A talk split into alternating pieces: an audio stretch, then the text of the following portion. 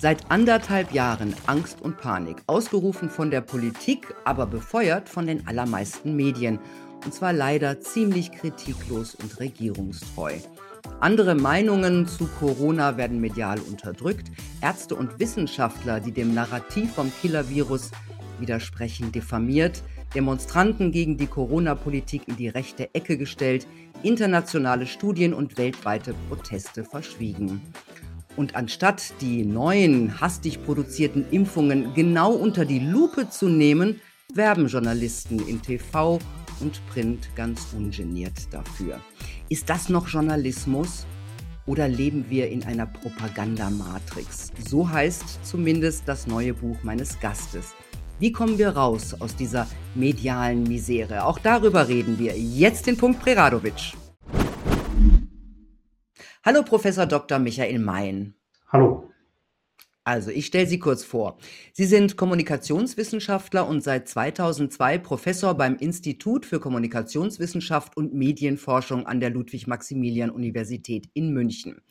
Sie haben in den 90er Jahren selber schon als Journalist gearbeitet, zum Beispiel beim Sender MDR Info und der Leipziger Volkszeitung und waren Lehrbeauftragter an den Unis Leipzig und Halle. Sie haben einen sehr interessanten Blog namens Medienrealität und sind Autor einiger Bücher. Das neueste heißt Die Propagandamatrix, Untertitel Der Kampf für freie Medien entscheidet über unsere Zukunft. Warum hängt unsere Zukunft von den Medien ab? An dem Untertitel fehlt ein kleines Stückchen. Eigentlich hängt unsere Zukunft von den Leitmedien ab. Ah, okay. Darauf, darauf, darauf, zielt auch der Name meines Blogs Medienrealität. Leitmedien produzieren eine Realität, die wir nicht ignorieren können. Leitmedien sind die Realität für uns. In den Leitmedien sehen wir, was andere Menschen, die wir nicht kennen, vermutlich denken, wie sie sich vermutlich verhalten werden. Also müssen wir das, was wir in den Leitmedien sehen, für Realität halten. Aha, ist es aber gar nicht. Leitmedien konstruieren eine Realität. Man ist immer die, die irrige Annahme, dass wir da einen Spiegel der Wirklichkeit hätten. Wir haben da eine Realität ganz eigener Art, die ganz eigenen Gesetzmäßigkeiten unterliegt. Insofern ist das eine zweite Realität, der wir nicht zustimmen müssen. Ich halte diese ganzen Umfragen zur Glaubwürdigkeit äh, von Medien für einen Fake. Eigentlich geht es gar nicht darum, ob wir der Tagesschau glauben oder der Süddeutschen Zeitung glauben. Wir müssen das, was da steht, für Realität halten und uns, und uns entsprechend äh, verhalten. Das ist so ähnlich wie der Polizist, der uns nach einem Ausweis fragt, den können wir nicht einfach über den Haufen laufen. So können wir das, was die Tagesschau für Realität ausruft, nicht einfach ignorieren. Ah, das heißt, wenn wir die Tagesschau gucken, ob wir da zustimmen oder nicht, das ist die Realität, der wir uns irgendwo fügen müssen, um gesellschaftlich anerkannt zu bleiben? Ja, da steckt natürlich so eine Wirkungsannahme dahinter. Wir nehmen an, dass Medien wirken. Wir selber gehen immer davon aus, dass wir immun sind. Wir sind ja gebildet, aufgeklärt. Wir wissen, wie Medienrealitäten zustande kommen. Also tangiert uns das nicht, aber die anderen, denen trauen wir das nicht zu. Die anderen werden sich wahrscheinlich danach ausrichten, wenn also in der Tagesschau und der Süddeutschen in einem anderen Leitmedium ausgerufen wird, jetzt gibt es da so ein Virus, ist gefährlich, ihr müsst Abstand halten, ihr müsst Masken tragen, dann denken wir, wenn wir keinen Abstand halten, keine Masken tragen, werden uns unsere Mitmenschen mit Steinen bewerfen und in den Fluss tun oder sowas. Ne? Naja, so, so ähnlich sah es ja auch teilweise schon aus. Ähm, aber das heißt, ähm, solange, sagen wir mal, Leitmedien, also unterschiedliche Leitmedien gibt, ist es eigentlich okay. Man kann unterschiedliche Meinungen werden abgebildet, aber wenn die Leitmedien alle einen Kurs verfolgen, wie wir das jetzt in dieser Corona-Krise haben, dann wird's eng für die Meinungsfreiheit oder für unsere, für das, was wir für Realität halten. Ja, das war das Ideal, was mir 1990 erzählt wurde, was mir auch erlaubt hat, mit einigermaßen frohem Mut in die Bundesrepublik zu gehen. Ich bin ja in der DDR ausgewachsen, aufgewachsen, wollte da auch Journalist werden. Äh, dann hieß es, okay, in diesem neuen System wird es Vielfalt geben, es wird Pluralismus geben, es wird Meinungsstreit in der Öffentlichkeit geben. Was wir aber in den letzten 30 Jahren immer stärker erlebt haben, ist eine Art von Homogenisierung. Ist ja nicht erst mit dem März 2020 so, dass wir in den Leitmedien einen Einheitstenor finden. Das war vorher so bei den großen Krisen, die wir erlebt haben, egal ob es um Russland ging, ob es um die Flüchtlinge ging, ob es um Klima ging, Ernährung, was auch immer. Wir haben dann einen relativ einheitlichen Tenor und haben diesen Meinungsstreit nicht mehr. Und das ist, glaube ich, das eigentliche Problem, diese Homogenität in den Leitmedien. Wo kommt denn der Tenor her? Verschiedene Ursachen. Das ist eine große Frage. Ne? Letztlich hat das auch was mit ökonomischen Abhängigkeiten zu tun, mit politischen Abhängigkeiten, mit der neuen Konkurrenz aus dem Internet den Journalismus, den ich 1990 glaubte zu bekommen mit der Bundesrepublik, der hatte eine ganz andere ökonomische Basis, als es der heute hat. Der hatte auch diese Herausforderer aus dem Internet nicht, die Anzeigen weggenommen haben, die Publikumsaufmerksamkeit weggenommen haben, die den Kampf um Deutungshoheit und Definitionsmacht erheblich verstärkt haben. Wir machen heute dieses Gespräch, versuchen ja auch irgendwie in den Kampf um Deutungshoheit einzugreifen. In den 80ern, auch in den 90ern hat man die Leitmedien eingeschaltet und hatte diese eine Wirklichkeit, hat auch nicht hinterfragt, dass der Journalismus äh, gesagt hat, okay, wir sind unabhängig, objektiv, neutral, ausgewogen, weil man gar keinen Vergleichsmaßstab hat. Und heute hat man einen Klick weiter dieses Angebot, andere Angebote und auch wir behaupten ja, dass wir Wahrheiten verkünden, dass wir nah dran sind an der Wirklichkeit. Äh, das ist für den Nutzer dann gar nicht so einfach zu entscheiden, wer ja. die Wahrheit verkündet. Auf jeden Fall ist der Anspruch des traditionellen Journalismus, der Verkünder der Wahrheit zu sein, nicht mehr so einfach aufrechtzuerhalten. Mhm, Sie haben gerade gesagt, die haben finanzielle Probleme, weil die Werbeeinnahmen wegbrechen. Das war 80er, 90er eben was anderes, ja. Ähm, so konnte auch RTL groß werden, halt mit ganz vielen Werbeeinnahmen sind die Nummer eins geworden. Und auch bei den Zeitungen, die verkaufen immer weniger Zeitungen und haben nicht so ein richtiges Modell im Internet bisher gefunden, ja. Also wie sie, wie sie da richtig Geld machen. Und ähm, dann äh, passiert Corona und in den ersten drei Monaten dieser Krise, also letztes Jahr, hat allein das Bundesgesundheitsministerium äh, für Werbeanzeigen in allen großen deutschen Medien 31 Millionen ausgegeben. Also so viel wie noch nie zuvor. Und man kann ja davon ausgehen, dass ähm, die Millionen jetzt auch weitergeflossen sind nach den ersten drei Monaten. Das ist halt die Zahl, die ich habe. Ähm, das kommt denen ja ganz recht. Aber glauben Sie, dass diese Gelder auch einen Einfluss auf die Berichterstattung haben? 31 Millionen ist bei den Budgets der großen Verlage nicht sehr viel. Äh, die Werbeeinnahmen. Die ersten drei Monate. Ja, ja, die Werbeeinnahmen der Tageszeitung lagen 2007 bei knapp 5 Milliarden Euro.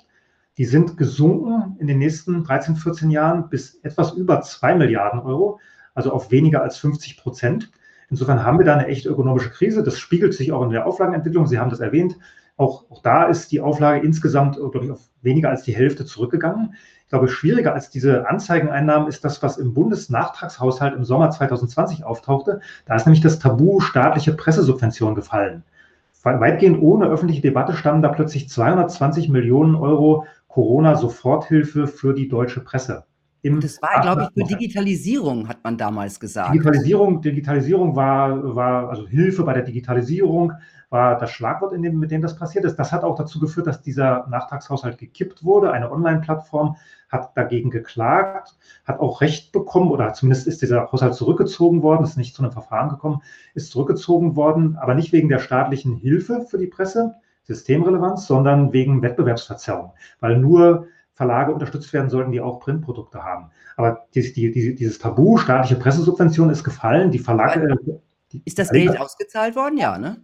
Ist noch nicht ausgezahlt worden, aber die Verlegerverbände haben sofort gegen, diese, gegen dieses äh, Kippen Sturm gelaufen, haben von einer Katastrophe gesprochen. Man findet noch viele andere verdeckte Subventionen. Ich habe mir das für Mecklenburg-Vorpommern angeguckt, für einen Vortrag vor zwei, drei Wochen. Da hat das Land Mecklenburg-Vorpommern an die drei Regionalverlage dort Ostsee-Zeitung Rostock, Schweriner Volkszeitung, Nordkorea, Neubrandenburg, hat zwei Millionen Euro für Digitalabos, die an die Schulen gehen sollten, bezahlt. Kann man sich vorstellen, so ein 13-Jähriger in Rostock, eine 14-Jährige in Schwerin, die sind begeistert, wenn sie diese Regionalzeitung endlich auch online lesen können. Diese Digitalabos sind zu großen Teilen überhaupt nicht abgerufen worden, aber die Verlage haben das Geld bekommen. Also diese Art von verdeckter Subvention findet statt. Auch das Versprechen, Pressesubventionen, wie wir es in Österreich ja schon lange haben, äh, ist da. Wir haben äh, Pflicht oder wir haben so, so äh, Abonnements, die Staatsunternehmen zum Beispiel kaufen. Also so läuft das auch in Österreich, dass dann Zeitungen, die sich äh, äh, gut verhalten zur Regierung, dann halt mehr Abonnements von Behörden bekommen. Es gibt große dem Staat ähm, wohlwollend, äh, dem Staat gegenüber wohlwollend eingestellte Unternehmen, die große Abonnementbündel kaufen. Also insofern passieren da verdeckte Subventionen, die Abhängigkeiten generieren. Und dazu haben wir noch gar nicht geredet über die Abhängigkeit von Quellen. So eine Zeitung muss ja immer auch gefüllt werden. Äh, der Staat bezahlt Experten wie mich zum Beispiel. Ich bin ja eigentlich dafür prädestiniert, ähm, den Kurs des Staates auch gegenüber professionellen Journalistinnen und Journalisten zu unterstützen und jetzt nicht Interviews in Alternativmedien zu geben und das zu kritisieren. Der Staat bezahlt Unmengen an Experten, die immer wieder bereitstehen, um äh, Interviews zu geben für Journalisten und den Staat zu unterstützen. Wir haben riesen Pressestäbe in den Ministerien. Wir haben allein in, in, in Berlin dieses Bundespresseamt mit 450 Mitarbeitern, die nichts weiter machen müssen, als die Politik der Bundesregierung nach außen in ein gutes Licht zu rücken. 450 ne, Leute klingt zunächst mal wenig, aber man weiß, dass die größte innenpolitische Redaktion in Deutschland 30 Köpfe zählt.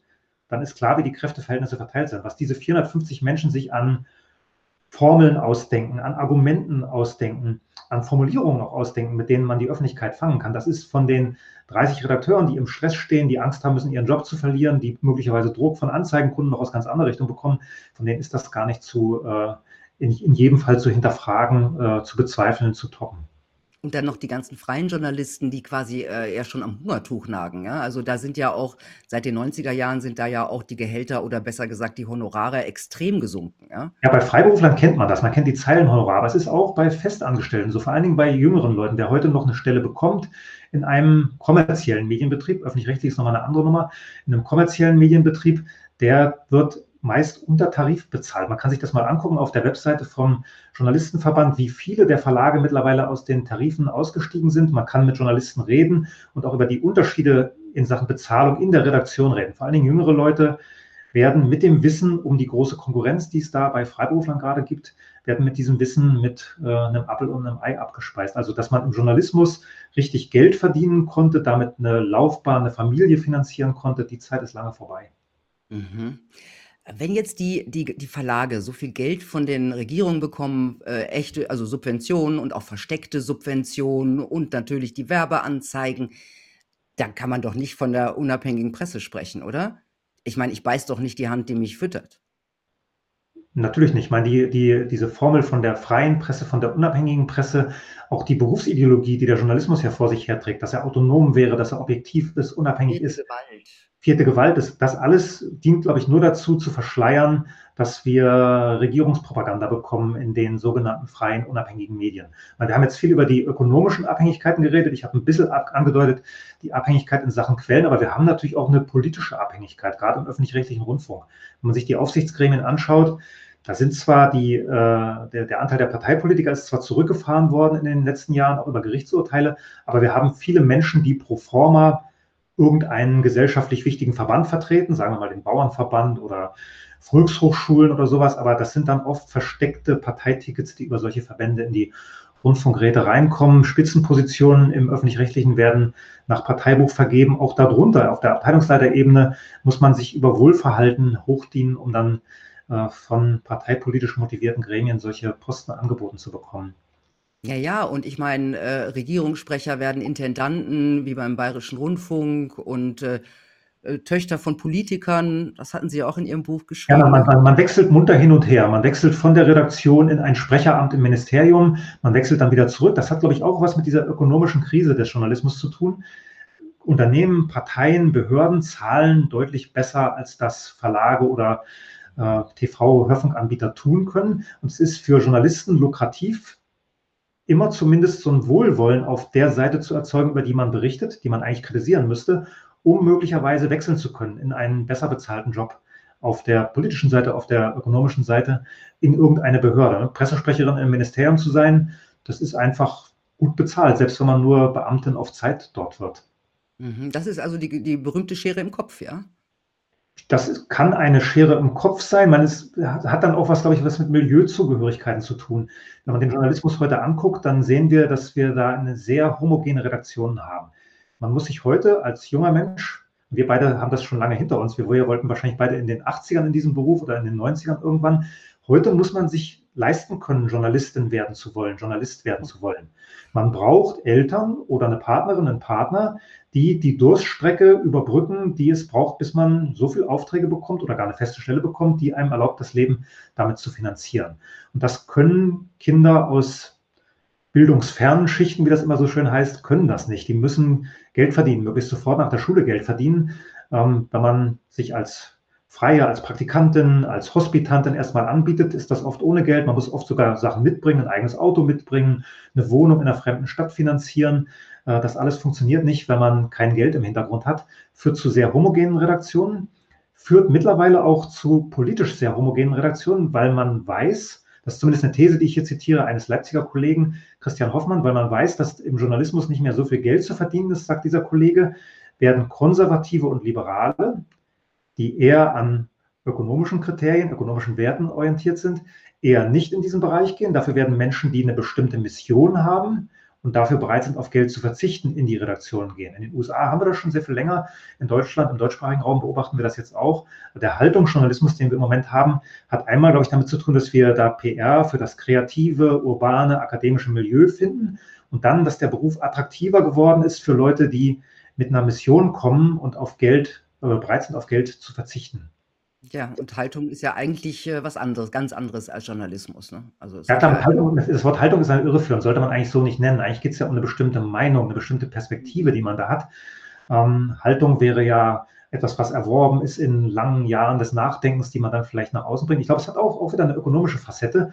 Äh, das wissen Sie genauso gut wie ich, dass im Journalismus mit Exklusivität gehandelt wird. Das ist das, worum es geht.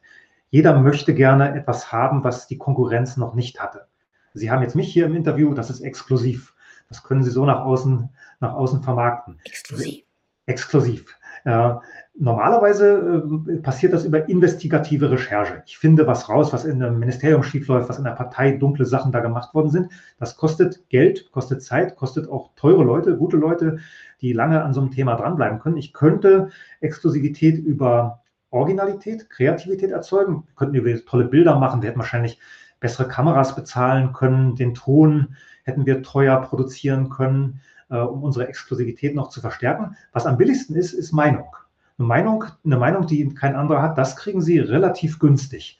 Und das ist, glaube ich, auch ein Grund, der das erklärt, was wir jetzt gerade Haltungsjournalismus genannt haben, was aber eigentlich nicht, nicht viel mit Haltung zu tun hat, sondern eher mit PR für ein bestimmtes Milieu, für bestimmte Weltsichten.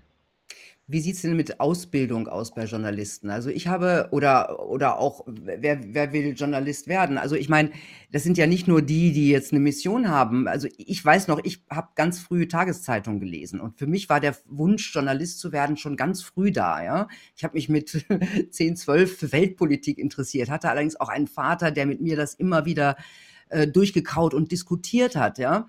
Aber ich, hab, ich bin jungen Journalisten äh, begegnet, die noch nie eine, die, die in der Nachrichtenredaktion aufgeschlagen sind, aber vorher noch nicht Tageszeitung gelesen, überhaupt Zeitung gelesen haben, sich informiert haben, überhaupt nicht. Ja, ist das, ist, ist dieses, ist das äh, Bildungsniveau der Journalisten generell auch gesunken? Gut, wir haben, dass wir ein Problem mit der Schulausbildung haben, ist ja bekannt. Das beobachten selbst wir in unserem Fach. Wir haben eigentlich nur äh, Bestschülerinnen und Schüler, meist auch Mädels. Wir, wir äh, bekommen Leute über einen Numerus Clausus mit einer Abiturnote von 1,5, 1,6, 1,7. Selbst da kann ich in den 25 Jahren, die ich das jetzt beobachte, sehen, wie Rechtschreibfähigkeiten abnehmen, wie das Wissen über allgemeine politische Vorgänge abnimmt, wie das Weltwissen, so könnte man das wahrscheinlich nennen, abnimmt. Aber ich glaube, die Frage zielt auf was anderes, die zielt auf den Weg in den Journalismus. Sie haben ja wahrscheinlich dann ein Volontariat irgendwo gemacht. Mhm. Nach sechs Semestern nicht Jura studiert, habe ich dann ein Volontariat ergattert. Ja, aber das ergattert. Das ist ja immer noch der Königsweg. Es ist auch interessant zu fragen, warum die Journalistenverbände, Verlegerverbände, andere Medienunternehmerverbände diesen Weg als den Königsweg ausrufen. Man sagt, studiert am besten wie was Richtiges, sagen wir Biologie oder Ökonomie oder vielleicht auch Jura. Und dann kommt ihr zu uns und in einem Volontariat werdet ihr alles beigebracht bekommen, was ihr braucht. Was man eigentlich beigebracht bekommt, ist Konformität. In so einem Volontariat kann die Redaktion beobachten, wer verhält sich so, dass es dann später keine Schwierigkeiten mehr machen würde. Deswegen würde ich, wenn ich, wenn wir über so eine Medienreform reden wollten, würde ich sagen, da müssten wir als erstes ansetzen. Wir müssten den Weg in den Beruf verändern. Ich habe gerade eine Dissertation betreut über die kurdische Freiheitsbewegung, PKK, Abdullah Öcalan, die auch eigene Medien haben. In allen vier Ländern, wo es Kurden gibt, also Türkei, Iran, Irak, Syrien, haben die eigene Medien und die setzen auf eigene Ausbildung, auf Inhouse-Ausbildung. Sie sagen, wir schicken diese jungen Leute, die in den Journalismus wollen, nicht an staatliche Universitäten. Da werden die die staatliche Ideologie verabreicht bekommen, in der Türkei ein bisschen anders als im Iran natürlich, aber auf jeden Fall ist es eine staatliche Ideologie. Und wir lassen auch die BBC und andere westliche NGOs keine Ausbildung bei uns machen, sondern wir versuchen eine ganzheitliche Ausbildung zu machen, die dieses Weltbild der kurdischen Freiheitsbewegung mit dem Journalismus verknüpft. Also quasi die eigene Ideologie. Die eigene Ideologie, klar. Die, die, denen ist schon klar, wenn wir die an den Staat geben oder an westliche Medienunternehmen oder an NGOs, dann bekommen wir immer einen Teil der westlichen Ideologie mit. Das wollen wir nicht. Wir wollen ein ganz eigenes Mediensystem aufbauen und deswegen müssen wir an die Ausbildung rangehen. Weil ich glaube nicht, dass wir das jetzt hier kopieren können, was die kurdische Freiheitsbewegung macht, aber äh, dass die Ausbildung ein Schlüssel zum Ganzen ist, das dürfte klar sein. Und wir haben seit Jahrzehnten diese, diese Idee Volontariat. Das ist der Königsweg in den Journalismus und was dabei rauskommt, sehen wir im Moment. Wir sehen äh, Journalisten, wir sehen Redaktionen, die Regierungs-PR betreiben. Da hatte ich ja Glück. Ich war in, ich sag mal, in einer Klitsche eigentlich, habe ich volontiert, wo vier Volontäre den Laden geschmissen haben, ja. Also das war jetzt nicht diese äh, große Süddeutsche oder so, wo man durch alle Ressorts geht. Also das war schon ein sehr autodidaktisches Volontariat. Klar, ich Hat mich aber dann weitergebracht. Ich habe es ein bisschen verkürzt gesagt. Natürlich erwartet man von so einer Volontärin auch, dass sie Programm macht, billig Programm macht. Das ist natürlich ein weiterer Grund. Volontäre sind äh, billige Arbeitskräfte. Die sollen wie Redakteurinnen arbeiten und bekommen ein Drittel des Geldes. Aber zugleich sieht man ja, ob sie es schaffen, kriegen sie es hin, Programm unter Druck zu produzieren, kriegen sie es vor allen Dingen so hin, dass es keine Probleme gibt mit der katholischen Kirche, die sich dann beschwert, was hatten die Frau Peradovic da wieder für einen komischen Beitrag gemacht, schreibt mal eine Erklärung dazu. Das kostet ja alles Zeit, kostet auch wieder Ressourcen. Also man beobachtet in so einem Volontariat auch diese jungen Menschen, die in den Beruf wollen und kann dann aussieben. Ja, aber, ähm, tatsächlich, äh, das liegt vielleicht daran, dass äh, dass ich diese Ausbildung oder die ersten Jahre alle im letzten Jahrtausend hatte, ja? Da war es noch nicht so. Also, ich hatte nie den Eindruck und ich habe mich immer mal weiter vorgewagt oder so. Mir hat eigentlich nie einer groß was gesagt, ja? Ähm, klar es dann vielleicht mal ein paar Beschwerden, aber, ähm, da gab war noch die Zeit, wo sich die Chefredakteure oder irgendwie schon noch hinter eingestellt haben. Oder bin ich naiv? Das war ein, Wachstums, ein Wachstumsbereich damals. Medien sind gewachsen. Mit den privaten Funkmedien ist das gewachsen. Auch die, wenn man die, die Zeitungen heute anschaut, die so um 2000 erschienen sind, das sind richtig dicke Wälzer. Da sind so viele Anzeigen drin, dass die gar nicht hinterherkommen, den Text zu produzieren, den es ja immer braucht, um Anzeigen zu legitimieren. Das verschwindet dann in den Nullerjahren nach und nach. Also heute kein Vergleich. Auch wenn man den Spiegel von heute neben den Spiegel von 2000 legt, sieht man, das ist ein gewaltiger Umfangsunterschied. Äh, wir haben einen Stellenabbau. Die Süddeutsche hat im letzten Quartal 20, also mitten in der Pandemie, 50 Redaktionsstellen abbauen wollen. Ich glaube, sie haben es nicht ganz geschafft. Sie haben so gelockt mit Abfindung, wie man es immer so macht. Haben, glaube ich, nicht alle 50 Stellen abbauen können, aber es sind 10 Prozent der Redaktion, 50 Stellen abbauen. Und dieses, äh, diese Drohung ist einmal da für die, die drin sind und für die jungen Leute, also die, die jetzt zwei, drei Generationen nach uns kommen, für die ist das nicht mehr sonderlich lukrativ. Also da mag auch der Anpassungszwang größer geworden sein. Aber ähm, kommen wir noch mal jetzt auf diese Corona-Krise zurück, wo ja äh, wie unter einem Brennglas viele Probleme ähm, aufscheinen, ja. Und diese ähm, Homogenität der Berichterstattung, um es freundlich auszudrücken, die ist ja schon wirklich beeindruckend. Das heißt, Kritiker, also Kritiker des Narrativs an sich kommen überhaupt nicht zu Wort. Die Zeitungen und auch die Fernsehsender helfen mit, diese Leute zu diskreditieren, zu diffamieren, wenn ich bedenke, wie Wodak in der Kabarett-Sendung Die Anstalt, ja, ähm, nach dem Interview mit mir fertig gemacht wurde. Und da ging es ja überhaupt nicht um irgendwas Inhaltliches, sondern dann ging es um Frisur und der ist auf YouTube. Das war, also ganz ehrlich, ich habe damals gedacht, oh, Goebbels wäre stolz auf euch. Das ist wirklich der Satz, der mir rein äh, in, in den Kopf äh, gestoßen ist. Aber wer, wer sagt denn den, den Leuten, dass sie das machen sollen? Kommen die da selber drauf? Ich glaube, denen muss das keiner sagen. Ein Leipziger Kollege, Uwe Krüger, spricht ja von einer Verantwortungsverschwörung, um diesen Gleichklang der Eliten in Politik, Wirtschaft und Medien zu beschreiben.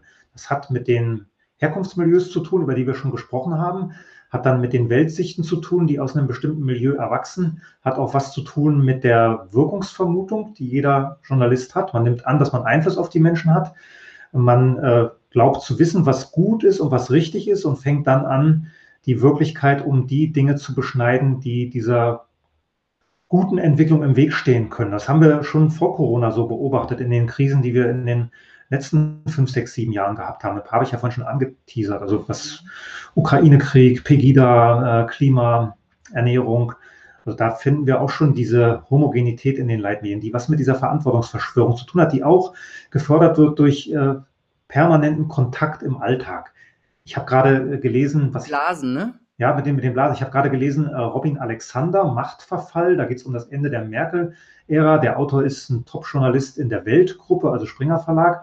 Und man, man sieht, wie eng Journalismus und Politik da zusammenwirken. Der kann aus sehr, sehr vertraulichen Sitzungen berichten, bekommt immer wieder Brocken hingeworfen, die er dann in seiner Zeitung auch relativ kritiklos weiterverbreitet. Er hilft dann der einen Parteivorsitzenden, ihr Ding zu machen, hilft aber auch dem nächsten, der da kommt. Und äh, das ist für die völlig normal, dieser permanente Alltagsumgang. Führt auch zu einer Art Bewunderung. Auch diese Bewunderung für die Bundeskanzlerin kann man aus diesem Buch dieses Top-Journalisten bei der Welt äh, rauslesen. Also diese, diese Nähe schafft schafft dann wahrscheinlich auch Sympathie. Man kennt man auch aus der, aus der Verkaufspsychologie. Man muss nur oft genug miteinander zu tun haben, dann mag man dem anderen nichts Böses mehr. Und dieser permanente Umgang miteinander führt auch dazu, dass man die Welt ähnlich sieht. Man, wenn man in bestimmte Kneipen in Berlin geht, da hocken die halt alle zusammen. Da hocken die Politiker und die Medienleute zwei, drei Tische auseinander. Und dann geht man auch mal von einem Tisch zum anderen unterhält sich, man bekommt Sachen zugesteckt, die man wieder exklusiv nutzen kann, die man für seine Analysen nutzen kann. Eine, Entwicklung, die ich ja schon in, in, meinem äh, Buch davor mal kritisiert habe, war, äh, dass wir ähm, diese Aufrüstung im Bereich der Behörden, der Parteien, der Unternehmen haben, Aufrüstung in Sachen Medienarbeit. Damals, als wir beide in den Beruf Journalismus wollten, war PR keine Option, weil es auch kaum Stellen im PR-Bereich gab. Man kannte das eigentlich gar nicht. Man wusste, okay, es gibt sowas wie Öffentlichkeitsarbeit, aber das haben Leute gemacht, die die Unternehmen, die Parteien für nichts anderes mehr gebrauchen konnten. Der wurde dann halt Pressesprecher oder Pressesprecherin. Heute ist das ein hochprofessioneller äh, Berufszweig, der sehr viel besser bezahlt wird als der Journalismus, ähm, der genau weiß, wonach ausgedünnte Redaktionen, die darauf angewiesen sind, Aufmerksamkeit zu maximieren, suchen und die denen das dann liefern, die entsprechende Sprüche liefern, die Events schaffen, die genau so aussehen, wie sich das eine Kamerafrau ausmalt in ihren Träumen. Äh, wir haben äh, Fernsehpolitiker. Ne? Dieser Markus Söder ist nicht umsonst so groß geworden. Der hat beim bayerischen Fernsehen angefangen. Der weiß, wie der Journalismus funktioniert. Der funktioniert im Fernsehen und der setzt auf diese Karte. Er hat auch Leute um sich herum, die genau wissen, äh, was er sagen muss, damit das im Fernsehen funktioniert, die genau wissen, wie der Tweet formuliert sein muss, damit es auf Twitter entsprechende Reaktionen auslöst. Mhm. Wie sieht denn das mit den Nachrichtenagenturen aus? So äh, dpa und Reuters, so aus meiner, aus meiner Zeit als Nachrichtenfrau weiß ich, dass Redakteure grundsätzlich den Nachrichtenagenturen blind vertrauen. Also da wird ja nicht hinterher recherchiert, was die Nachrichtenagenturen machen. Ne? Das müssten Sie auch wissen. Waren ja bei MDR Info, sondern Nachrichtenagenturen, ähm, we wem gehören die? Wie unabhängig sind denn die? Gut, die Nachrichtenagenturen gehören zunächst mal den großen Medienunternehmen, also in Deutschland zumindest die dpa ist ja so ein, so ein Zusammenschluss aus allen großen Medienunternehmen.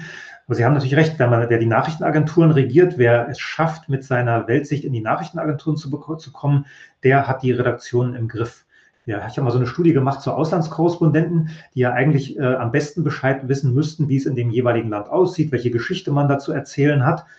Die Realität dieser Auslandskorrespondenten sah so aus, dass sie einen Anruf aus der Heimat bekamen, dpa hat jetzt gerade diese Geschichte, sagen wir über Japan oder über Nigeria, mach bitte auch diese Geschichte. Und da konnte dann der Korrespondent vor Ort sagen, nö, ich finde jetzt das spannend oder das spannend oder dpa stimmt überhaupt nicht. Das war der Heimatredaktion völlig egal, weil sie annahm, dass die anderen Redaktionen und damit das ganze Land eben genau diese Geschichte aus Japan und Nigeria haben will. Also Nachrichtenagenturen sind ein wichtiger Machtfaktor, oft unterschätzt in Medienanalysen, weil die Meldungen auf jedem Bildschirm auftauchen. Es gibt einen super super Dokumentarfilm über die DPA. Titel ist, glaube ich, Grundrauschen. Man sieht äh, 90 Minuten lang dieses äh, Raumschiffbüro in Berlin, äh, in dem die DPA Realität schafft. Man sieht die Bildschirme dieser DPA-Redakteure, auf denen wieder andere Nachrichtenagenturen auftauchen. Die haben dann sowas wie Al Jazeera und irgendwelche anderen großen Weltfernsehsender und die produzieren aus dieser Realität, die auf ihrem Bildschirm in Meldungsform da ist, oder in Form von Pressemitteilungen der Parteien, der Ministerien und so weiter, produzieren die eine neue Realität. Da gibt es so gut wie kaum Kontakt mit der realen Welt. Klar, es gibt dann den Polizei-DPA-Reporter, der losläuft, äh, wenn da irgendein Verbrechen war. Wahrscheinlich gibt es jetzt auch den Flut-DPA-Reporter, der da irgendwo steht und äh, sich die Sachen anguckt. Aber die allermeisten sitzen da an diesem Raumschiff und produzieren eine ganz eigene Realität. Mhm. Also, der, der, Film, der Film ist, äh, ist, jetzt wirklich, glaube ich, eher was für Cineasten, weil diese 90 Minuten äh, ziemlich langweilig sind. Es gibt kaum, äh, kaum äh, so Wechsel in den Kameraeinstellungen. Aber es ist, wenn man, wenn man wissen will, wie Medienrealität entsteht, dann ist das eine, eine super Basis. Mhm, ja, das, das erinnert mich jetzt an eine Sache aus den 90ern. Das weiß nicht wann, das war Olympische Spiele, ich glaube Barcelona und gleichzeitig Jugoslawienkrieg. Und ähm, das war bei RTL und ich habe an der ähm, Redaktionssitzung der Hauptnachrichten teilgenommen. Und da hieß es, ah, wir haben der Sport. Sport, was hat der Sport? Der Sport hat eine tolle Geschichte. Ähm, wir haben ein Tischtennis-Team. Ähm, da ist eine ist äh, Bosnierin, die andere Serbin. So nach dem Motto, wow, Wahnsinnsgeschichte. Und ich habe mal von hinten gefragt, ja, aber ist es denn vielleicht eine serbische Bosnierin, die mit einer Serbin zusammenspielt? Mir kam das ja als Tochter eines Serben durchaus wahrscheinlicher vor, ne? Also, die haben mich angeguckt. Erstmal war ich äh, der Spielverderber. Da, ja, das, das recherchieren wir nach. Und hinterher stellte sich raus, es war genau so, aber sie haben die Geschichte trotzdem gemacht. Ja? Und jetzt stellen Sie sich vor. Ich schon gedacht, das ist, das ist so, super unsauber. Man ging nur um Sport, aber egal. Und jetzt stellen Sie sich vor, Sie sitzen in so einer Parteizentrale, wissen genau, wie es bei so einer RTL-Redaktion läuft, haben Angst, dass eine Story über Ihre Parteivorsitzende rauskommt, die Ihnen schadet, möglicherweise die Wahlumfragen in den Keller drückt. Dann fangen Sie an, sich eine andere Geschichte auszudenken, die genau das bedient, was die RTL-Redaktion ohnehin sucht. Mhm. Genau. Also ähm, ja, ich kann mir das gut vorstellen. Das, äh, ich habe selber schon mal ein paar PR-Leute unter quasi ein bisschen gecoacht, wie man es macht, wie man im Fernsehen eine Geschichte verkauft. Ja, ich kenne ja auch beide Seiten. Das ist ganz spannend.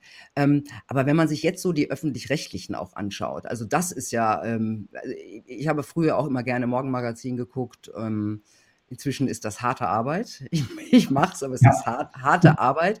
Oder wenn man sich, so wie zuletzt, diese, äh, die machen ja gerne diese Querdenker-Dokus, ja, wo die Querdenker also entweder extremistisch, verrückt oder hilflos sind. Also was anderes gibt es da ja nicht. Und es gibt gar kein Wort zu auch führenden Wissenschaftlern, ja, die weltweit die Corona-Politik oder auch die Medizin kritisieren, ähm, sondern das wird immer nur auf, auf, auf Irre und Arme, so irgendwie arme, arme, hilflose Wesen ähm, gebracht. Und das Absurde ist, diese Angegriffenen müssen das ja auch noch selber bezahlen, ja. Das ist doch so völlig absurd. Also da, da, da, da führt sich doch dieses Gebührenfernsehen komplett ad absurdum. Ja, ist nicht nur beim Fernsehen so, nicht nur beim Öffentlich-Rechtlichen, auch die Zeitungen bezahlen wir. Und da bezahlen wir die Sachen eigentlich doppelt. Wir bezahlen das, was wir an Steuern ans Gesundheitsministerium gegeben haben oder ans Robert-Koch-Institut und dann zahlen wir nochmal die Meldungen, die die produziert haben und uns für Realität verkaufen wollen. Insofern ist das im System immer eingepreist, dass wir alles doppelt bezahlen müssen. Ja, eigentlich ist das eine super Idee mit Öffentlich-Rechtlichen. Wir, die Gesellschaft, zahlt für den Rundfunk, der der Gesellschaft dient. Was wir in Realität beobachten, ist, dass diese Idee pervertiert worden ist von der Politik pervertiert worden ist, wahrscheinlich auch von einem Journalismusstand pervertiert worden ist, der vergessen hat oder verdrängt hat, was eigentlich seine Aufgabe wäre, äh, nämlich der Kontrolle. Gesellschaft zu dienen. Ja, Kont Kontrolle ist das eine, das ist, ist immer eine große Sache. Ne? Für Kontrolle, da brauche ich äh, Ressourcen, da, da muss, ich, ähm, muss ich in diesen äh, Prozessen drin sein, muss ich letztlich besser sein als die Politiker selbst. Oft ist es ja eher so, dass ich eine Plattform bereitstelle wenn irgendwas schiefläuft in so einer Behörde, dann kann man immer davon ausgehen, dass in der Behörde Leute sind, Profis sind, die äh, nicht konform gehen mit dem, was da gemacht wird und die eine Plattform suchen, die jemanden haben möchten, der das veröffentlicht. Wir hatten ja diesen einen Beamten im äh, Bundesinnenministerium, der das äh, Gegenpapier erstellt hat. Wenn der die öffentlich-rechtlichen als Plattform zur Verfügung gehabt hätte, dann hätten wir sicherlich eine andere Corona-Politik im letzten Sommer bekommen. Deswegen glaube ich, dass der Auftrag des öffentlich-rechtlichen Rundfunks eher wäre, so eine Plattform zu sein und die möglichst die unterschiedlichen Sichtweisen, Perspektiven, die es in unserer Gesellschaft gibt, ohne Delegitimierung, ohne Abwertung äh, allen zur Verfügung zu stellen. Dann können wir uns als Bürgerinnen, als Bürger selbst eine Meinung bilden. Und die Dokus, die Sie erwähnt haben, die Berichterstattung über die Demonstrationen, die es gab, die erfüllen ja dieses Kriterium nicht. Ne? Wir haben permanent Abwertung, wir haben permanent Delegitimierung, wir haben äh, das, was auf Englisch Deplatforming heißt, also wir haben Leute, die gar nicht auf die Plattform raufkommen. Äh, ich hatte, ich hatte das Glück äh, mit äh, Bastian Barucker, der so eine Petition gemacht hat, um eine, genau. um, um eine Talkshow mit Wodak, Bakti und Homburg ins öffentlich-rechtliche Fernsehen zu bringen. Ich hatte das Glück, also mit ihm äh, so ein Gespräch zu führen mit äh, Spitzen in der ARD, Chefredakteurinnen, äh, Chefreportern, solchen Leuten. Und da war ganz offenkundig, dass, dass dort ein großes Misstrauen in uns, in das Publikum, in die Menschen, die das eigentlich bezahlen, besteht. Man traut uns nicht zu, dass wir uns selbst eine Meinung bilden und glaubt, die Wirklichkeit so filtern zu müssen, dass wir mit möglichst wenig Aufwand lenkbar sind, gelenkt werden können. Also das Menschenbild hat mich da, glaube ich, am meisten erschreckt. Wir können doch den Leuten nicht alle Informationen geben, die da sind, weil äh, das würde die Menschen ja verrückt machen, würde für Instabilität möglicherweise sorgen.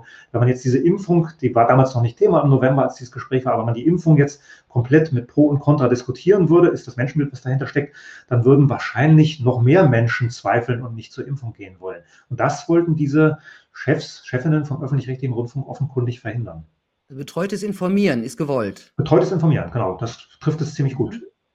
Und das heißt ja auch im Grunde, also wenn die Leute gelenkt werden sollen, das ist dann eine, sind wir eine gelenkte Demokratie dadurch, wenn die Leute ja nicht mehr die Möglichkeit haben, sich so frei zu informieren oder besser gesagt, wenn die, die, die ihren normalen Medien vertrauen, so einseitig informiert werden, dass sie ja im Endeffekt gar keine Entscheidungsmöglichkeit mehr haben, wenn es auch um Wahlen geht. Ist das gelenkte Demokratie? Gut, man könnte ja immerhin unser Gespräch noch angucken, aber was wir erlebt haben in den letzten 15, 16 Monaten, ist ja auch ein Kampf gegen solche alternativen Informationsquellen. Und das ist, wenn man die Leitmedien als Gewinner der Pandemie bezeichnen wollte, was ich tun würde, dann würde man auch diesen Kampf gegen die Konkurrenz um Deutungshoheit, um Definitionsmacht im Internet damit einbeziehen. Es beginnt bei Kontosperrungen, bei Kündigungen durch Fundraising-Dienstleister, geht dann weiter über Sperrungen von YouTube-Kanälen, über Löschen von einzelnen Videos und mittlerweile ja bis hin zu Landesmedienanstalten, die auch wieder von uns bezahlt werden. Aus unseren Rundfunkbeiträgen werden die Landesmedienanstalten finanziert, eigentlich dazu da, Privatrundfunk zu kontrollieren. Mittlerweile über den neuen Medienstaatsvertrag, der seit November 20 in Kraft ist, auch äh, dazu befugt, solche Angebote wie dieses hier zu beaufsichtigen. Und diese Landesmedienanstalten schicken Mahnbriefe an alternative Medienplattformen mit dem Hinweis, die journalistische Sorgfaltspflicht sei verletzt worden. Das betrifft zum Teil dann Meinungsbeiträge, wo man sich fragt, hey, was soll da jetzt journalistische Sorgfaltspflicht sein? Betrifft Beiträge, wo man zig Quellen findet, wo man sagt, okay, äh, da haben jetzt Menschen nach bestem Wissen und Gewissen recherchiert, was sollen die noch tun? Betrifft aber interessanterweise nicht alles, was man traditionelle Medien oder Leitmedien nennen könnte, da gibt es die entsprechende Aufsicht nicht. Da gibt es diesen Presserat, also eine Selbstkontrolleinrichtung, äh, wo wir uns zwar beschweren könnten und wo es hin und wieder auch eine Rüge gibt, äh, aber das hat keine realen Folgen für die traditionellen Medien, während so ein Mahnbrief aus der Landesmedienanstalt schon Folgen hat. Man muss einen Anwalt bezahlen als Anbieter so einer Plattform. Man hat Angst, dass man vielleicht gelöscht wird. Man muss äh, Zeit und Personalressourcen investieren, um sich mit diesem Angriff auseinanderzusetzen. Das lenkt dann wieder ab von der eigentlichen Produktion. Vielleicht verliert man auch die, ganz die Lust. Insofern haben wir auf vielen Ebenen Angriffe gegen alternative Plattformen, die uns im Moment ja, also mir zumindest immer noch das Gefühl geben, dass ich mich informieren kann. Ich kann ja äh, Leitmedien meiden und mir Dinge zur Impfung oder zu PCR-Test oder zu was auch immer zusammensuchen im Internet. Äh, offenkundig zielt dieser Angriff in Richtung alternative Plattformen auf vielen Ebenen genau darauf, dies zu verändern. Und dann hätten wir tatsächlich etwas Gelenktes, was man wahrscheinlich nicht mal mehr Demokratie nennen könnte. Ich habe jetzt ein bisschen gezuckt bei Ihrem Begriffspaar gelenkte Demokratie, weil das für mich nicht so recht zusammenpasst, das Adjektiv und das Subjekt, Subjektiv. Substantiv. Naja, aber in Ihrem Buch habe ich es auch gelesen. Hab ich, dann habe ich es wahrscheinlich zitiert zitiert. Ja, ja. Sie hatten einen ihrer Heroes aus dem Buch zitiert. Ich weiß auch nicht mehr genau, wer es war. Ja. Genau. Ähm, jetzt zitiere ich noch einen. Ähm, wie, wie hieß er denn gleich? Äh, Jacques, Jacques Ellul, der französische ja. Soziologe, der ist ja, kommt ja in Ihrem Buch auch häufig vor und der sagt, Intellektuelle seien jene gesellschaftliche Gruppe, die am empfänglichsten für Propaganda sei, weil sie sich zu allen wichtigen Fragen der Zeit eine definitive Meinung bilden wolle. Das deckt sich so ein bisschen mit meinen Beobachtungen, dass die normalen Menschen mit Hausverstand zum Beispiel Widersprüche ganz normal bemerken. Ja, also, und die so, sogenannte geistige Elite, die verteidigt dieses Narrativ, also auch die Widersprüche, teilweise mit Zähnen und Klauen. Das kann man gut in den sozialen Netzwerken äh, beobachten ähm, weil sie sich nicht eingestehen wollen, dass sie sich möglicherweise geirrt haben könnten? Oder was, was steckt dahinter? Ich glaube, die Fallhöhe ist einfach größer. Wenn Sie eine hohe soziale Position bekleiden, haben Sie viel investiert, viel Anpassungsleistung investieren müssen, Chefredakteurin zu werden, das verlangt Anpassung. Da muss man diese Geschichte, die Sie vorhin von Olympia Barcelona berichtet haben, die muss man dann machen und darf da nicht groß rummeckern. Wenn man da Fragen stellt, unbequem ist, Stress auslöst, dann wird man wahrscheinlich nicht Chefredakteurin werden. All diese Anpassungsleistungen sind oft bewusst erfolgt. Jetzt an einer bestimmten Stelle äh, zu sagen, nein, würde verlangen, auch an anderen Stellen nachzufragen. Und dann würde man möglicherweise seinen Status und all die Annehmlichkeiten, die mit Status verbunden sind, äh, gefährden. Ich meine, dieser Franzose, dieser Propagandatheoretiker, den fand ich deshalb interessant, weil er das erweitert, was wir normalerweise unter Propaganda verstehen. Normalerweise verbinden wir mit Propaganda den Versuch, das öffentliche Denken in eine bestimmte Richtung zu, zu drängen, die öffentliche Ansicht zu bestimmten Dingen auf äh, bestimmte Weise zu formen. Das nennt der Franzose äh, politische Propaganda. Das Zweite, worauf er abzielt. Das heißt bei ihm soziologische Propaganda und geht weit über Medien hinaus. Das beginnt schon in der Schule, geht dann weiter an der Universität und hört wahrscheinlich im Beruf auch nicht auf. Soziologische Propaganda meint die Verbreitung einer bestimmten Ideologie, eines bestimmten Sets an Lebensstilen. Was ist möglich? Was ist gut? Wann können wir zufrieden sein mit dem, was wir im Leben erreicht haben? Elul meint, dass, äh, dass jede Gesellschaft braucht diese Form von soziologischer Propaganda China, genauso wie die Sowjetunion und die USA, das sind die drei wichtigsten Systeme, auf die er sich in den 60ern bezieht, als er dieses Buch schreibt. Äh, und er hält das für vollkommen normal und notwendig, dass auch in den USA soziologische Propaganda stattfindet. Und er äh, spricht dann von etwas, was man äh, erfolgreich sozialisierte Gesellschaftsmitglieder nennen könnte. Menschen, die sich angepasst haben, die die Ideologie, dieses Set an Lebensstilen verinnerlicht haben. Die würden dann, wenn sie Leitartikel schreiben, Hollywood-Filme drehen, was immer tun, würden gar nicht merken, dass sie Propaganda verbreiten, soziologische Propaganda verbreiten. Und er wird, könnte mit diesem Vorwurf auch nichts anfangen. Wenn man mit, mit etablierten Menschen in Redaktionen redet und sagt, was ihr da macht, das geht doch gar nicht, das ist doch Regierungs-PR oder Regierungspropaganda, dann, dann hören die auf mit einem zu reden und fangen an, richtig böse zu werden, weil sie das als Angriff auf ihre berufliche Ehre empfinden und gar nicht verstehen, was man meinen könnte, weil sie eigentlich nur das tun, was sie für richtig halten. Mhm. Wahr ist dann das, was man selber für gut und erstrebenswert hält und nicht mehr das, was mit der Wirklichkeit übereinstimmt. Mhm, das ist auch meine Beobachtung. Da heißt es gerne zu, gegenüber mir von meinen ehemaligen Kollegen, früher warst du eine gute Journalistin. Ich war also früher auch Wissenschaftler. Früher hast du zu uns gehört, so ja. ungefähr, ne? Das, äh, ja, aber ähm, ich verstehe schon äh, diese äh, soziologische Pro Propaganda. Man ist schön warm in seiner Matrix, kann ja auch ganz angenehm sein. Aber was wir jetzt sehen, ist, dass der Druck ja wächst. Der Druck auf die paar, die jetzt das nicht wollen, die anders denken. Ja, das heißt auf allen möglichen Ebenen, ob das jetzt Fleischesser sind, äh, ähm, ob das Leute sind die, die die Corona-Politik kritisieren. Also dieses Meinungsspektrum wird ja immer enger. Das ist doch jetzt schon ein bisschen neu, hm? oder? Also ich glaube, es ist ein Prozess, den wir in den letzten 20 Jahren erlebt haben. Das erleben wir, glaube ich, in vielen Bereichen, nicht nur im Medienbereich, dass Corona nochmal so ein ähm, Katalysator war, Entwicklungen zu verstärken, vielleicht auch deutlicher sichtbar zu machen, die schon vorher da waren. Ich hatte, glaube ich, im Mai 2018, also lange vor, vor dem März 20, hatte ich Gabriele Krone-Schmalz bei mir im Hörsaal, die so ein Russlandbuch damals gemacht hatte, wo es um Krim ging, um Ukraine ging. Ähm, sie vertritt dort ja eine dezidiert nicht hegemoniale Sichtweise. Das war ein heißer Abend in dem Hörsaal. Da hatten äh, die interessierten Fächer bei mir an der Universität hatten Sprecherinnen und Sprecher geschickt, die da Kritik üben sollten, dann auch Beifall klatschen sollten, wenn Kritik geübt wird.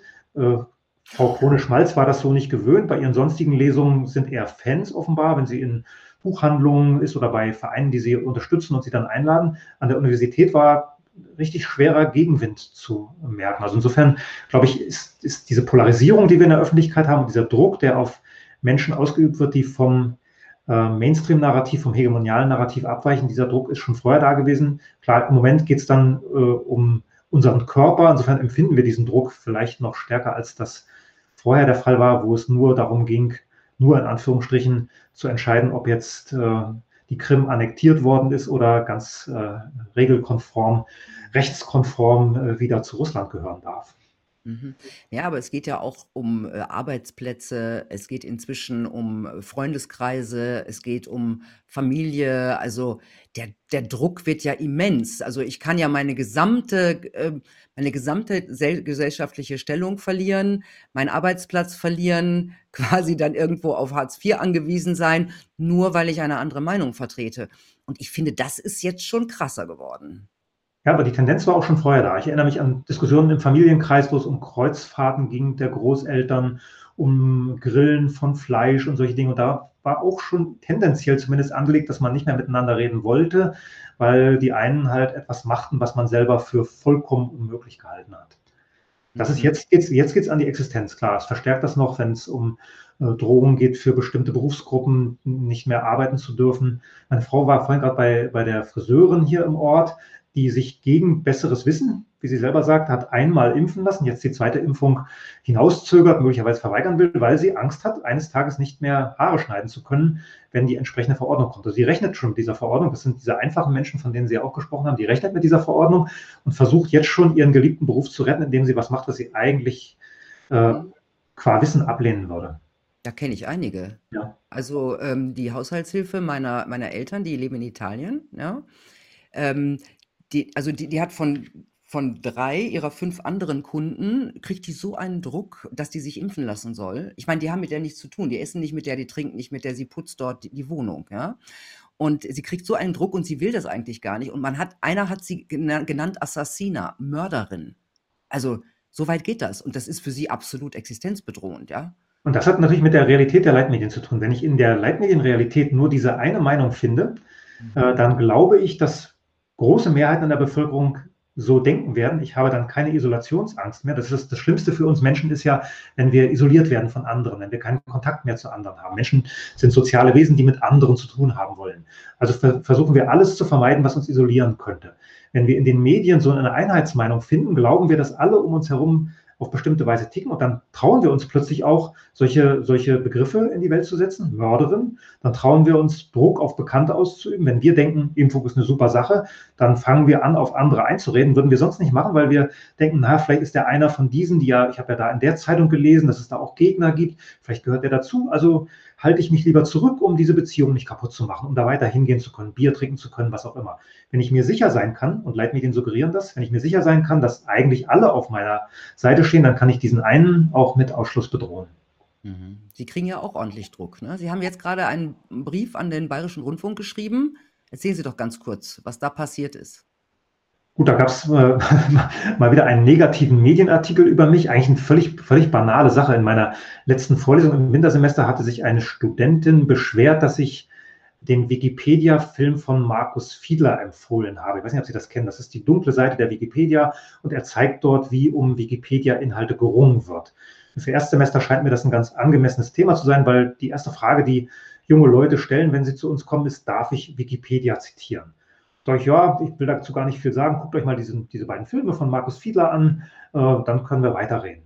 Das hat äh, eine Studentin nachhaltig irritiert, weil äh, der erste dieser Filme auch bei KenFM verfügbar ist. Hat zu einer Beschwerde geführt. Ich habe das dann mit der Fachschaft ausgeräumt. Wir hatten ein ganz nettes Kontaktschuld.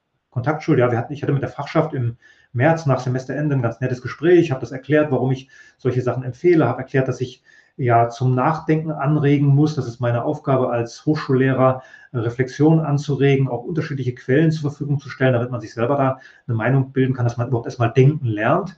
Also Fachschaft war damit auch völlig konform. Und jetzt kam vier Monate später so ein Text äh, im Bayerischen Rundfunk, wo das als Anlass genommen wurde, um mir da generell ähm, letztlich Wissenschaftsfähigkeit zu abzusprechen. Der, der Tenor war, ich hätte die Grenzen der Wissenschaftsfreiheit überschritten und verletzt, hätte also Dinge gemacht in dieser Erstsemestervorlesung mit der Empfehlung dieses Wikipedia-Films, die man nicht tun kann. Dann wurde erwähnt, dass ich äh, zwei Interviews mit Ken Jebsen gemacht habe oder bei Ken Jebsen. Ken Jebsen hat mich zu zwei meiner Bücher befragt. Da gab es dann diesen Kontaktschuldvorwurf. Es ging sonst überhaupt nicht um Inhalt. Also es ging nicht darum, was ich in diesen Interviews gesagt habe, sondern einfach nur um den Kontakt. Und ich habe dann überlegt, wie ich mich wehren soll. Ich habe äh, letztes Jahr gegen die Süddeutsche geklagt in zwei Instanzen, die auch so eine Geschichte gemacht haben, die offenkundig auf Falschzitaten beruhte. Da waren drei Falschzitate drin. Dem Gericht war, war das nicht äh, ausreichend genug, um da irgendwie mir recht zu geben. Dachte ich, okay, Gericht ist jetzt auch nicht mehr der richtige Weg. Versuche ich es mal mit einem offenen Brief an die Intendantin und bin ganz gespannt, ob da jetzt eine Antwort kommt, wobei ich nicht damit rechne. Ach so, Sie haben noch gar keine Antwort bekommen. Das wäre äh, mal eine neue Erfahrung, wenn da eine Antwort käme. Ich habe hab, hab dann ja damals die Süddeutsche gekündigt, mein Abo, das ich von Anfang an eigentlich hatte, gekündigt, hatte dann auch Kontakt mit der neuen stellvertretenden Chefredakteurin, habe ihr einen langen Brief geschrieben, was einmal in dem Artikel über mich schiefgelaufen ist und auch über andere. Da gab es einen Artikel über Stefan Homburg, der hatte die Überschrift Professor Dr. Verschwörung. Wo ich dachte, ey, das kann, das kann man als Leitmedium nicht machen, äh, einem Wissenschaftler, einem anerkannten Wissenschaftler per Schlagzeile jede Reputation und Legitimation zu rauben. Vor allem im Text wurde es nicht bestätigt. Das muss man noch dazu sagen. Davon, davon abgesehen, aber das hat ja dann, äh, der Asta in Hannover hat das ja gleich genutzt, um ihm da auch äh, am besten die, die Hörsäle wegzunehmen. Äh, und so, ich habe solche Fälle in diesem langen Brief aufgezählt, aber da kam dann auch nie eine Antwort, obwohl ich äh, ausdrücklich darum gebeten worden bin, als Medienforscher zu begründen, warum ich jetzt dieses Abo kündige. Interviews bei mir sind gefährlich. Ne? Ich sage nur Homburg. Nein, das war ein Scherz. da ging es eher darum, was Homburg bei uns gesagt hat. Ja, es greift. Aber jetzt kommen wir mal zu der entscheidenden Frage. Also Sie haben gesagt, es bräuchte, also der öffentliche, öffentlich-rechtlichen müssten eine Plattform sein, wo alles quasi draufgestellt werden kann. Aber wie kommen wir denn dahin? Also wie kriegen wir generell einen Journalismus, der uns frei entscheiden, der uns wirklich frei entscheiden lässt, zum Beispiel, welche Meinung wir uns dann selber bilden können, indem er alle Meinungen halt abbildet. Wie kommen wir dahin? Ich glaube, das, was wir jetzt hier machen und was auf vielen anderen alternativen Plattformen läuft, ist der Anfang davon. Ich glaube, wir brauchen zunächst mal eine gesellschaftliche Debatte, die danach fragt, welche Art von Journalismus wollen wir, welche Art von Journalismus brauchen wir und was sind wir bereit dafür zu zahlen. Wir haben ja über Abhängigkeiten gesprochen, ökonomische, politische Quellenabhängigkeiten. Das hat oft auch mit Ressourcen zu tun. Wenn wir einen guten Journalismus haben wollen, ich komme vielleicht gerne dazu, was gut wäre, dann müssen wir den Journalismus mit entsprechenden Ressourcen ausstatten. Für äh, umsonst ist das nicht zu haben. Dann merken Sie ja auch, Sie können diese Sendung machen, weil es Menschen gibt, die sagen, ja, Frau Peradovic, das ist, ist es mir wert. Ich überweise da jetzt einfach mal jeden Monat 10 Euro oder einmal 100 Euro, weil mir das und das ganz gut gefallen hat. Das ist also der erste Punkt, dass wir so eine Debatte brauchen und erstmal diskutieren müssen. Wir müssen uns, glaube ich, erstmal klar werden, dass wir in diese Corona-Krise gerutscht sind, weil wir in den letzten 20, 30 Jahren den Journalismus haben verloddern lassen. Wir haben dafür, wir haben, wir haben da sehenden Auges drauf geschaut, dass dieser Journalismus auf den Imperativ der Aufmerksamkeit gestiegen ist, dass er in die Abhängigkeit der Politik geraten ist. Wir haben nichts dagegen gemacht. Und das muss ich, glaube ich, als erstes ändern. Und dann haben wir verschiedene Stellschrauben, wo wir Dinge ändern müssen. Wir haben über Ausbildung gesprochen, das muss ich, glaube ich, nicht wiederholen. Aufsicht wäre der nächste Punkt, gerade beim öffentlich-rechtlichen. Wer sitzt in diesen Gremien? Warum losen wir nicht einfach aus? Warum geben wir nicht jedem Beitragszahler die Möglichkeit, da auch im Aufsichtsgremium zu sitzen? Oder warum wählen wir die nicht? Wir wählen ja auch in anderen Gremien für irgendwelche äh, Gerichtsformen wählen wir, äh, bei den Sozialkassen gibt es Wahlen. Es gibt verschiedene Möglichkeiten, dass wir da wählen können. Wir brauchen mehr, mehr Transparenz. Es gibt ja so eine Möglichkeit, sich zu beschweren, zu beschweren. Wir könnten also eine Beschwerde schicken. Ich könnte auch eine Beschwerde an den Rundfunkrat schicken über diesen Beitrag, der da über mich gemacht wurde, oder zu diesem Beitrag. Die Erfahrung sagt, dass das versandet, dass das in den Mühlen der Gremien versandet und überhaupt keine Folgen hat. Es gibt so zwei alte Männer, Volker Bräutigam und Friedhelm Klinkhammer, die haben über 400 Beschwerden zur Tagesschau geschrieben äh, und haben in keinem einzigen Fall vom NDR-Rundfunkrat, der ist zuständig für die Tagesschau, Recht bekommen. Und ich habe den Klinkhammer bei mir im Hörsaal gehabt und interviewt und er meinte, schon das Gesetz der großen Zahl war, sagt, das kann überhaupt nicht sein. Bei 400 Fällen muss irgendwie ein Fehler mal dabei gewesen sein.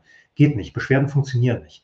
Wenn wir eine Webseite hätten, wo unsere Beschwerden sichtbar werden, wo es eine Frist gibt, bis zu der geantwortet werden muss, Sonst hätte ich diesen, diesen offenen Brief an die Intendantin ja nicht geschrieben. Wenn es so eine Webseite gäbe, wo dann die Intendantin nach vier Wochen antworten muss für alle sichtbar, dann könnte, könnte man das da machen. In der Schweiz gibt es sowas. Da gibt es so eine Ombudsstelle für die SAG. Äh, da kann man entsprechend sehen, wer sich beschwert und wie die Redaktionen darauf reagieren. Dann, glaube ich, müssen wir an, an, die, an die Beschäftigungsverhältnisse gehen. Ja, aber wenn, aber, wenn, aber wenn kein Interesse daran besteht, und das besteht ja eindeutig kein Interesse, weil ja auch, wie gesagt, 400 Schreiben nicht beantwortet werden oder in keinem wird, wird jemandem Recht gegeben oder sie erwarten schon gar keine Antwort. Wenn das Interesse nicht besteht und das bestehende System ja so ist, wie es ist, wie kommen wir denn da raus? Gut, Interesse wird ja, Interesse wird ja strukturell produziert. Wenn ich äh, mir angucke, wie die Redaktionen im öffentlich-rechtlichen Rundfunk im Moment arbeiten, dann sehe ich, dass sie sich größtenteils auf Festfreie stützen und auf ausgelagerte Produktionsfirmen. Jede Beschwerde, die dort beantwortet werden muss, produziert Arbeit, die nicht bezahlt wird. Wenn ich so eine Talkshow als Produktionsfirma mache, dann habe ich da einen Satz, kriege x tausend Euro für die eine Sendung. Ich kriege keinen Euro mehr, wenn ich 100 Beschwerden beantworten muss.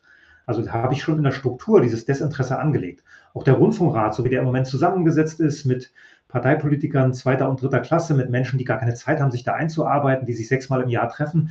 Äh, auch da kann ich dieses Interesse eigentlich nicht produzieren. Also muss ich schon die, diese Struktur erstmal ändern, um dann Interesse zu erzeugen. Und ich glaube, wenn wir, wenn wir zurückkommen würden zu festen Arbeitsverträgen mit Kündigungsschutz in den Redaktionen, also wegkommen von Festfreien, die Angst haben müssen, den nächsten Auftrag zu bekommen, im nächsten Dienstplan zu stehen, wegkommen von Produktionsfirmen, die heute für öffentlich-rechtlich produzieren und morgen für irgendeine Firma ein Werbefilmchen machen, nicht davon wegkomme und das alles integriere von unseren Beiträgen, auch das bezahle, was wir dann da sehen können und auch transparentes bezahle über Arbeitsverträge, dann glaube ich, hätten wir wichtige Schritte geschafft.